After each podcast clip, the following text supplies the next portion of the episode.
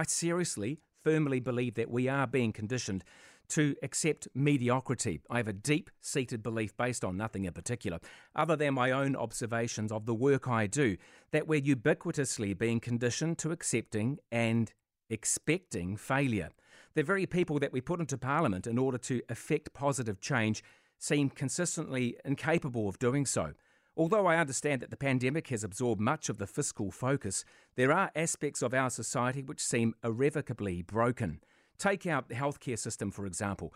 We've now created a vacuum where other countries have to do nothing other than pay more for our well trained healthcare professionals and out the door they go, sucked away by the promise of much higher pay and a vastly better work life balance, and unlikely to return. Owning a home or something close to being homely has now become something young people just don't talk about anymore. My eldest daughter, now 26, and her partner, they've both got great jobs, but home ownership is not on their short term discussion radar.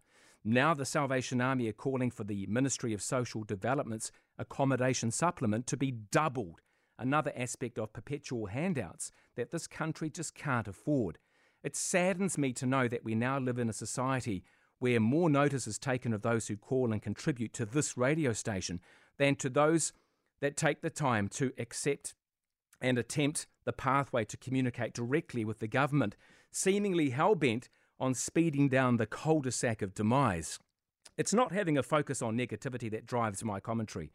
People just can't help but talk about the things that matter to them. And I get the general feeling that people have just had enough of being overlooked and ignored.